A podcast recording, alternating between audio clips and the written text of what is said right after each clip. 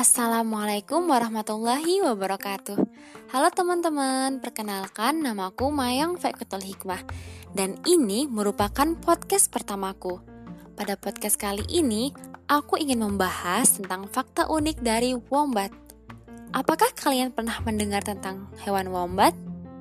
Ya, wombat merupakan salah satu hewan yang berasal dari negeri kanguru, Australia Hewan ini merupakan salah satu jenis hewan marsupial, yaitu mamalia yang berkantung.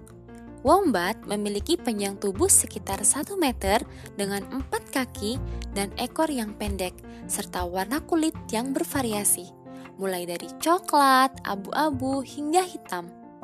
Lalu, apa uniknya dari hewan ini? Keunikan dari hewan ini terletak pada kotorannya. What? Apa yang unik dan spesial dari sebuah kotoran? Eh, tunggu dulu. Tahukah kamu kotoran atau feses wombat memiliki bentuk yang khas?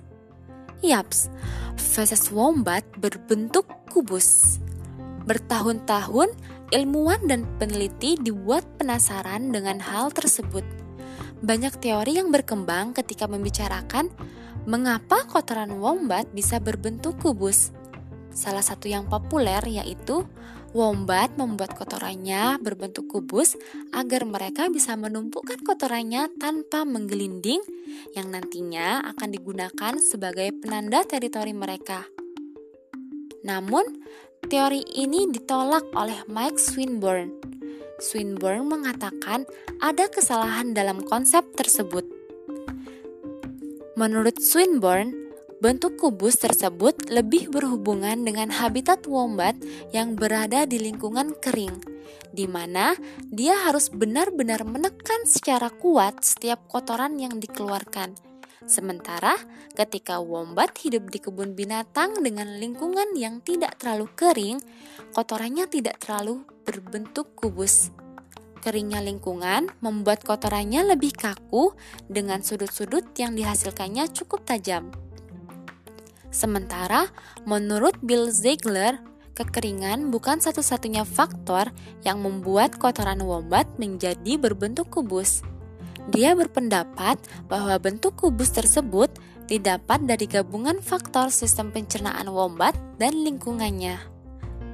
Dari semua perdebatan tersebut, muncullah seorang peneliti dari Georgia Institute of Technology di United States bernama Patricia Yang.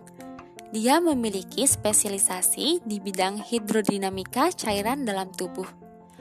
Patricia berhasil menjawab pertanyaan tersebut dengan melakukan pembedahan bersama timnya terhadap dua ekor wombat. Dari hasil pembedahan, ternyata 8% bagian akhir usus wombat memiliki tingkat elastisitas dinding usus yang berbeda. Pada bagian inilah kotoran wombat yang tadinya cair berubah menjadi padat dan berbentuk kubus dengan panjang sekitar 2 cm. Sehingga akhirnya feses yang dikeluarkan berbentuk kubus. Nah, teman-teman, sekian podcast pada kali ini. Kita berjumpa pada podcast-podcast berikutnya. Sampai jumpa. Wassalamualaikum warahmatullahi wabarakatuh.